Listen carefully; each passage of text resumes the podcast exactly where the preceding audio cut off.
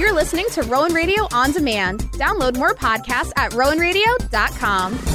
The following program does not represent the views or opinions of the staff or administration of Rowan University or Rowan Radio, 89.7 WGLS FM.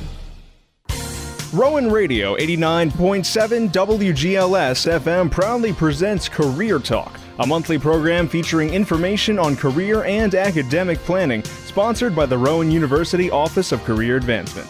And now, here's your host, the Assistant Director of the Office of Career Advancement, Ruben Britt.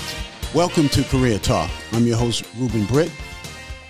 Dr. Mae Jemison, the first African American woman to travel in space, said, Never be limited by other people's limited imaginations. My guest today is one who refused to let anyone limit her progress.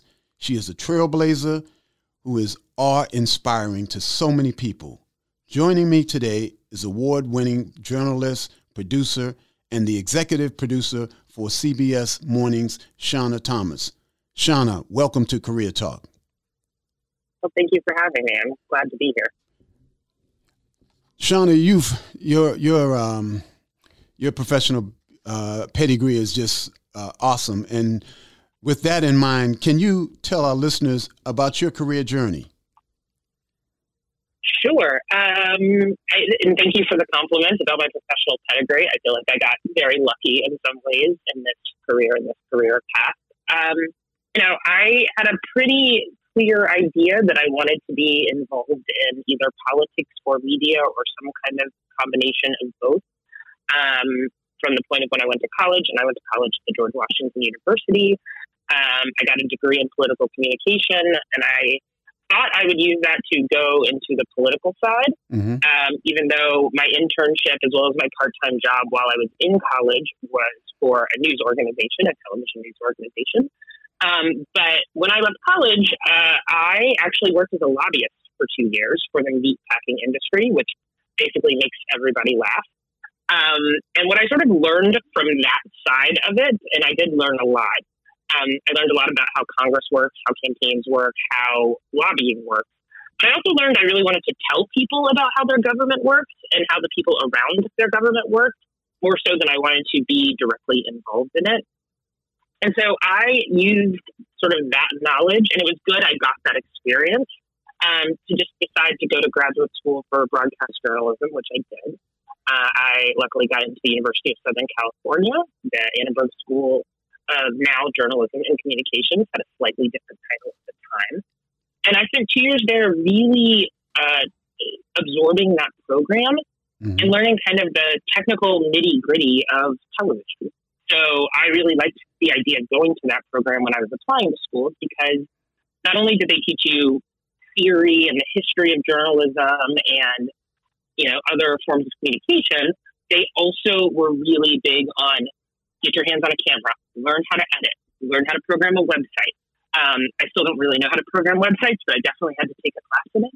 Um, but like, how do you make the content along with understanding how do you write the content, how do you shape the content, and the ethical ideas around journalism. So it was a really 360 kind of program. And luckily, when I uh, graduated from there, I was able to start in an early career program at NBC News um, that was designed to teach people or bring people in who really wanted to be producers, who really wanted to be behind the scenes of television news. Um, and so I, you know, I think my time at NBC News, I was there for about a decade.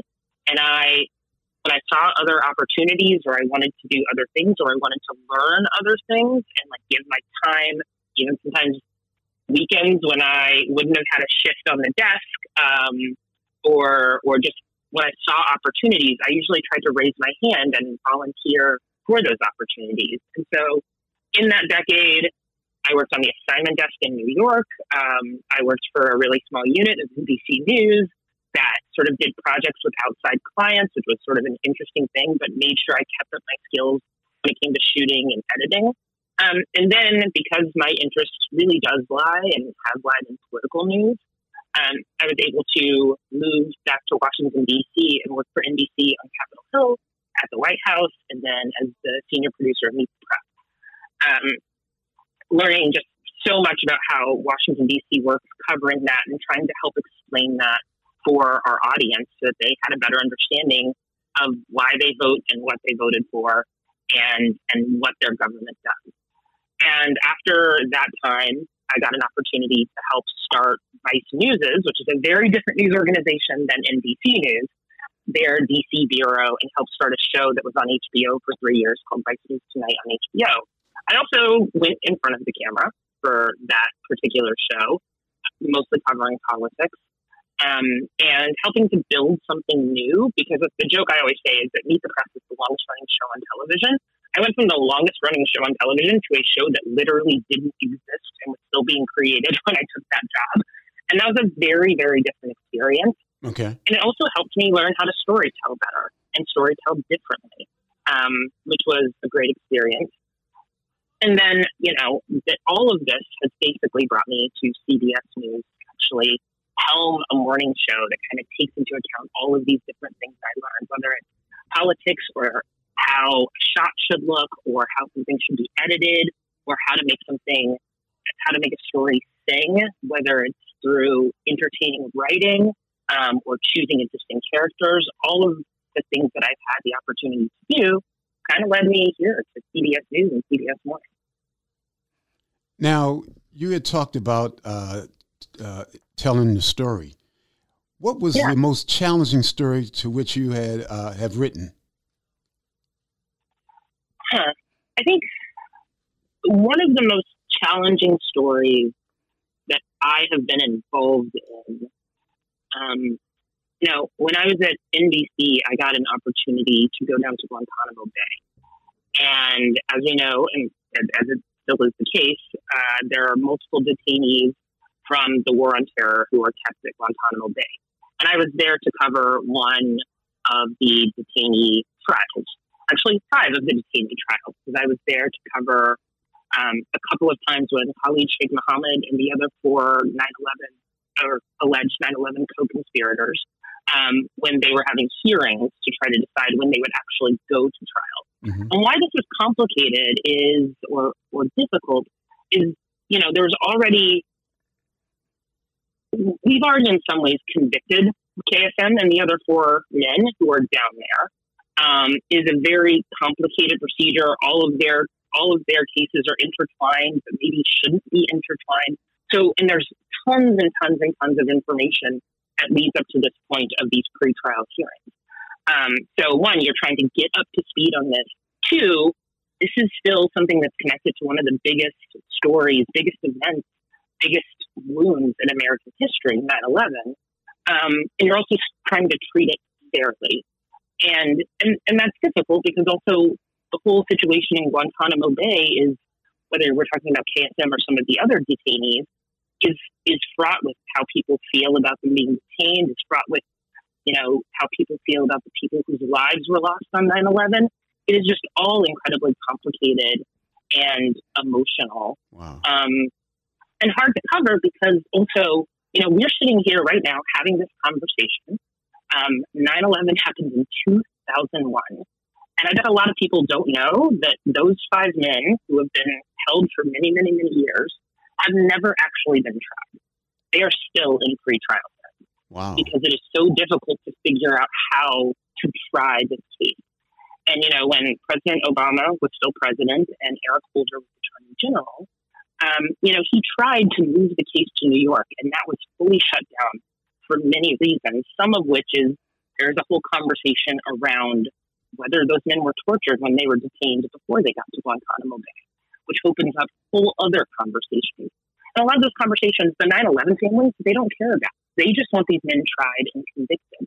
And so all of that contributes to what is an incredibly interesting, rich story that you you can only sort of really see it play out when you go down to Guantanamo Bay, which involves you staying in tents on the base. Trust me, I have.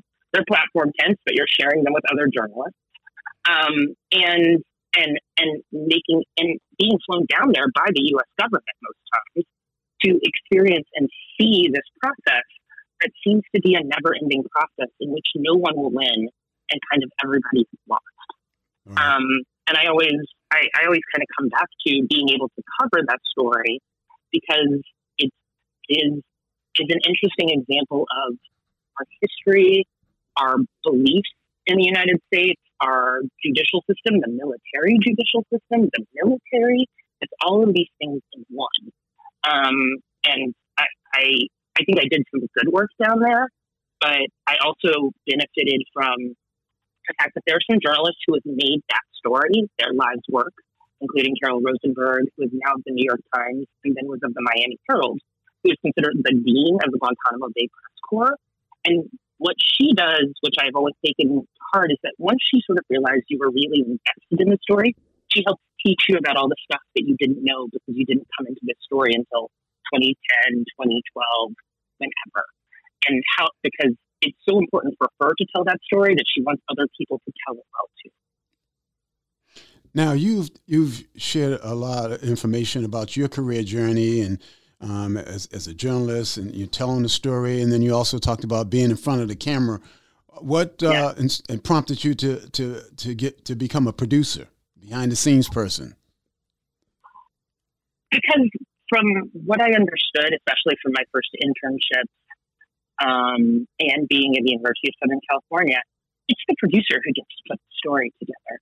It's not that the correspondent isn't involved; they are, but it's the producer who like thinks about what is it we want to go into the field and tell. How do we want this to look? How do we want this to sound? In some ways, like what am I hoping the correspondent asks? I get to be involved in what they're going to ask. How do you want to shape it? You you get to be in some ways the chef of the meal, and you get to like think about all these different things and bring them together to tell like a visual story that you really really want the audience to hear and having, and in some ways, you could say I'm a little bit of a control freak um, in that I I want to have control of all of that together. And you're working with lots of people to make that happen, but in the end, you're the one who's sort of driving the vision of the team. Now, you said the producer is like the chef, and yeah. as as the executive producer, you must provide leadership in the production of a program. What experience yeah. in your in your past has afforded you the opportunity to develop leadership skills, which which we uh, often emphasize as as uh, you know career counselors the the NACE career readiness competencies, and one of them is uh, uh includes leadership. So, how did you develop these types of skills of with regards to leadership? Um, I think I've always been.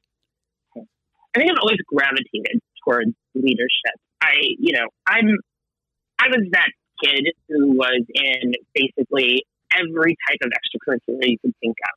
Um, you know, I was in Girl Scouts, but also wanted to help the overall council like run the, the, the yearly cadet event and plan what that would be like.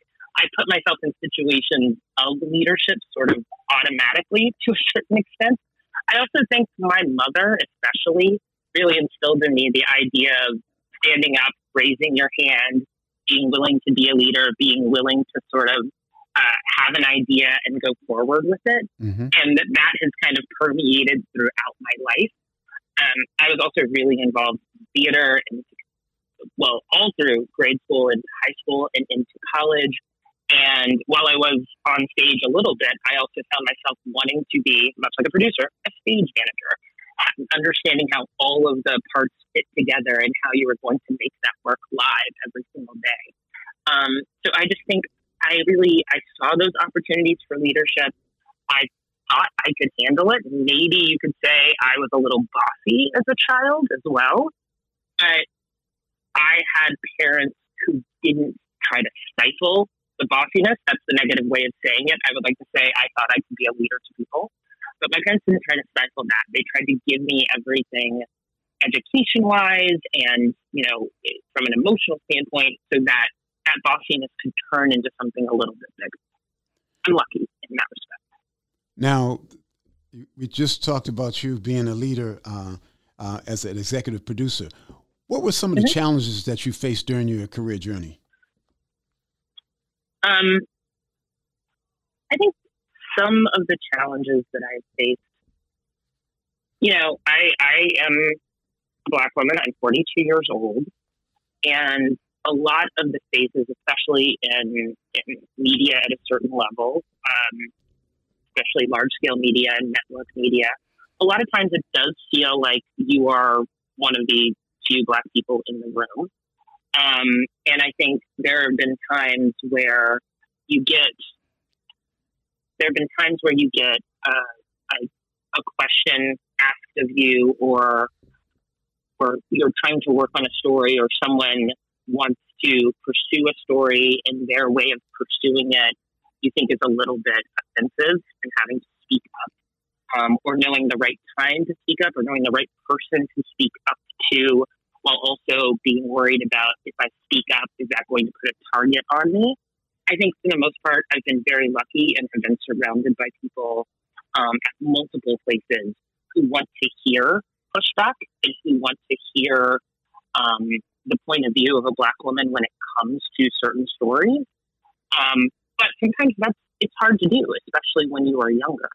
I really try in my job here at CBS News and with my team at CBS Mornings to foster an atmosphere where everyone's ideas are heard, where things can be challenged, where we can make each other think. And I want ideas and all of that from people who are at sort of the beginning of their career to people who are above me. And I want to create that conversation because if we create it and we really think about how we shape stories, even stories with really difficult topics, we do that in the room together before we get on television, before people start writing, we will create a show. We will create stories that are more inclusive, that are more interesting, that represent different points of view. And that makes that that's something that you want to do for as large of an audience as possible. And I but I think some of the most, most difficult things have been really speaking up when you feel the need to speak. Well, you one of the things that that you have, you said is you, you kind of you share with our listeners um, the behind the scenes um, work because a lot of times folks just see the finished product, you know, shows being aired, yeah. but they don't know really what's going on behind the scenes. And um, mm-hmm. what ad, what advice you know, and see, I'm I'm one from the um, I'm baby boomers. Uh, uh, so when I was coming up, you saw a person giving the news was white male, person giving the sports white male, person who was doing the weather was white male, and um, you know, of course, times have changed, but still, you know, women such as yourself are constantly being questioned. But one of the things that I, I, I would I wanted to ask you is, what advice would you give to someone who is interested in pursuing a career as a journalist or a producer? I would say the, advice I would give them is at the very basics of kind of news and journalism is learning how to talk to people, learning how to get information from people, learning how to check that information and research, and learning how to shape stories.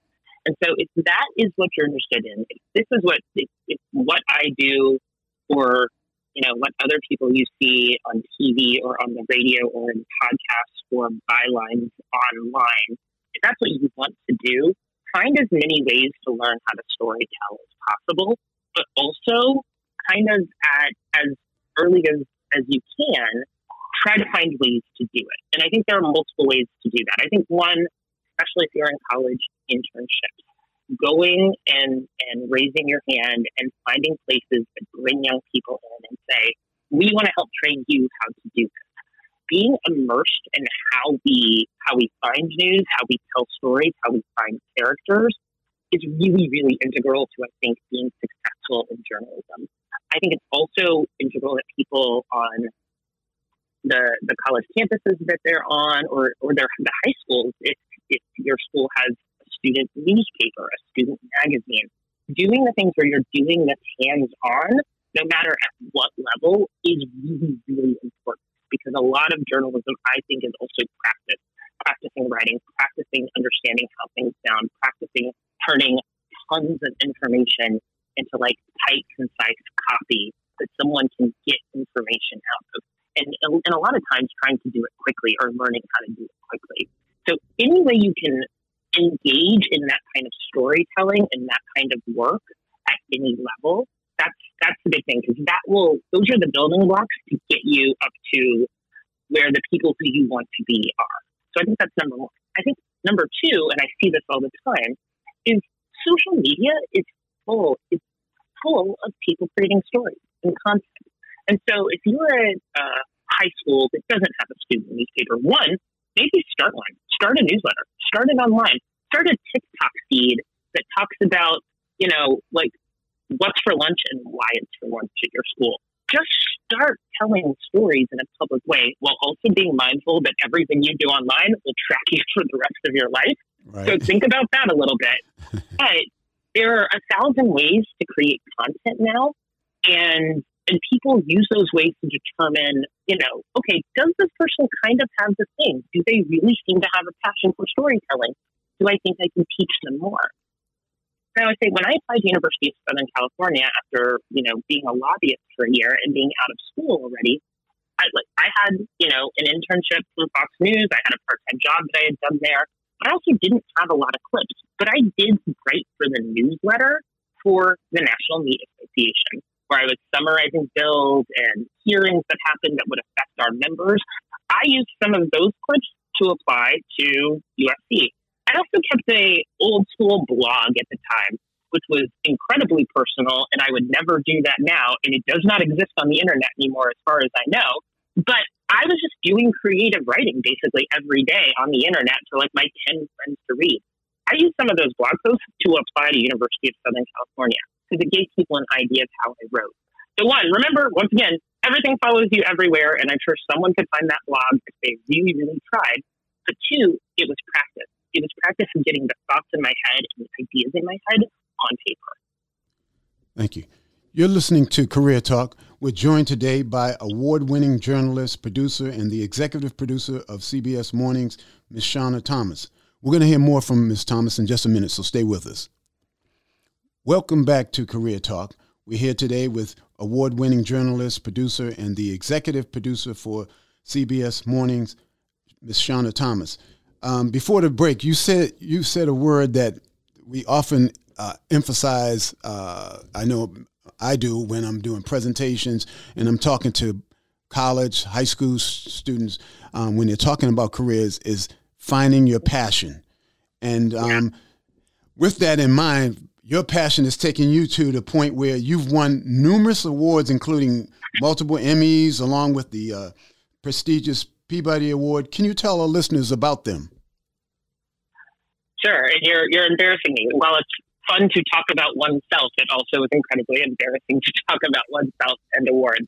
Um, but but yes, I, I have numerous awards. I think I have five Emmys. My latest one um, was part of the team that makes CBS Mornings that we won last year for best. Uh, I think best live newscast, Congratulations. Uh, which was an incredible an incredible honor um, because you know the the the news and documentary Emmys, which is where I won five five Emmys are, are voted on by your peers, and so it was it was it was very nice to be in the room um, and win that, and know that a lot of the people in that room had supported the idea that this this show that I helm uh, with staff of over 150 people um, was was honored by them. Um, I think you know I also have a Peabody, which is is a somewhat difficult award to get, and I would love to win another one at some point for the right work. But two of my Emmys and one of my Peabody are for um, uh, an episode of Vice News Tonight on HBO where we talked about what happened in Charlottesville in 2017. And that piece of work, which did, did end up being seen by a lot of people, I think um, is, is one of the things I am most proud of because what we did is we went into that weekend where we knew the Unite the Right, right rally was going to happen. And we knew that, you know, white supremacists were going to march through the streets of Charlottesville, and all news organizations knew it, and people had people down there. But we decided um, a lot, in, in a lot of ways, because of the structure of that show, that we were going to go down there and embed with one of those white supremacists and just stay on him. You, we, you don't know going into a situation like that what's going to happen. It turns out that that situation in Charlottesville was more horrific. Someone lost their life because of it. Um, and we had this bird's eye view into how someone who went down there to espouse and promote hate, how they saw what happened, how they acted in what happened, and what they thought after after someone someone passed away because of what was going on. And it was it was chilling to do that. I you know, it was, it was my team that was down there. I was not necessarily down there. I was not down there uh, in real time. I was back at home base watching the video footage come in, trying to understand how we were going to put all of this together because we basically just kept shooting video for three days in a row um, and trying to figure out how we were going to put all of that together. Once again, being the person who likes to be in control of everything, how we were going to put together with that, put that together with our editors so that we could air something that really gave people um, a snapshot into what that weekend was like in that city um, that we could air Monday night at 7.30 p.m. on HBO. Um, and I'm not sure myself, the other senior producer involved, our executive producers, multiple editors, the producers in the field, um, all of which were people of different races, different backgrounds across the board. I'm not sure any of us totally understood when we went to air um, the Monday after that weekend what we had put together. In some ways, because it took so long for us to finish it, that we didn't watch the whole thing until it played out on HBO. Um, but I think it really opened people's eyes that sort of seeing not white supremacists with hoods on in the streets in Charlottesville, people who were willing, and one specific character that we followed, who were willing to be full on camera for multiple days talking about how much they hate other people. And I think that shook people. Um, I think it shook this country. I think it's still shaking this country. I think it, in some ways, you know, President Biden points to what happened in Charlottesville, not not what my team did, not what we did, but what happened in Charlottesville is part of the reason why he decided to run for president again. Um, and I I think that making people examine the world around them um, is a really important part of what I do for a living. And that piece is one of the best examples of. Yes, I know it. I, am I'm, I'm gonna be honest with you. It shook me. I, I had just um, flown into uh, Atlanta and checked into my okay. hotel, and, and I saw the footage of uh, what was happening in in Charlottesville, and and I I I, I said to myself, um, those who are covering it, I, kn- I can imagine what you know what they're going through because um, you could see the the, hate uh, of those uh, individuals with the torches and and um, so I I commend you and everyone else who who covered those uh, covered that story. Um, one of the things that that I do here on Career Talk is I end the show with the career tip of the day, but I'm going to do things different today because I'm going to have you provide the career tip of the day. And that tip is okay. Um, if you, uh, what tips could you, would you recommend to job candidates to use to stand out in an interview? Stand out in an interview. Um, you know, I think one thing I always tell people if you're just looking for like my, my concrete, here's what to do tip, and this sort of translates from your resume to the interview, is that your resume should have Easter eggs in it. It should have something in it that makes people want to meet you so you get to the interview. So true. And that Easter egg doesn't necessarily have to be like the 17th journalism internship that you had or something else like that. It's something that makes, that helps tell a little bit of a story about yourself, but not so much that the person doesn't want to ask you a question. And for example, I my Easter egg to this day is the fact that I was a lobbyist for the meatpacking industry. That job was 2002 through 2004. It is so long ago, I only barely remember it. It stays at the bottom of my resume because without fail, when I get an interview for a job and I walk in the door, everyone wants to understand wait, you worked for the meatpacking industry at the age of 20? What was that? It's, I, I kid you not, it has been the first question out of people's mouths to me over and over again. And that allows me to then tell a story about myself in the room, just about learning about politics from the inside and what I've brought to my journalism because I had that little experience oh so many years ago. But that's that's one of my Easter eggs. Your Easter egg can be a group you have volunteered with for the last 15 years that helps you also tell another little story about yourself. But you're looking for ways to stand out from the typical resume, which means you have to have other experiences. You have to do those things. And the other thing I tell people is, you know, we, we talk, and I'm sure you've talked to a lot of the, your students about cover letters. Cover letters are not, I repeat, not just the prose version of your resume, especially when you're talking about jobs in the journalism industry and the creative industry. People are looking for your cover letter to also be a reflection of your writing and your storytelling. So you choose something from your background, from your resume, that helps tell a story about yourself. It needs a beginning, a middle, and end. It needs up. It needs down. It needs to take the person reading you, reading it on a journey much like what our best stories and news do. Um, and then what it also allows you to do is show in another way, no matter what your clips are, that you have a skill for writing and stories. And that's the tip of the day from Shawna Thomas. You've been listening to Career Talk. Uh, I would like to thank my guests, award winning journalist, producer, and, ex- and the executive producer for CBS Morning, Shawna Thomas, for being on the show. Until next time, stay positive and remember success doesn't come to you, you go to it.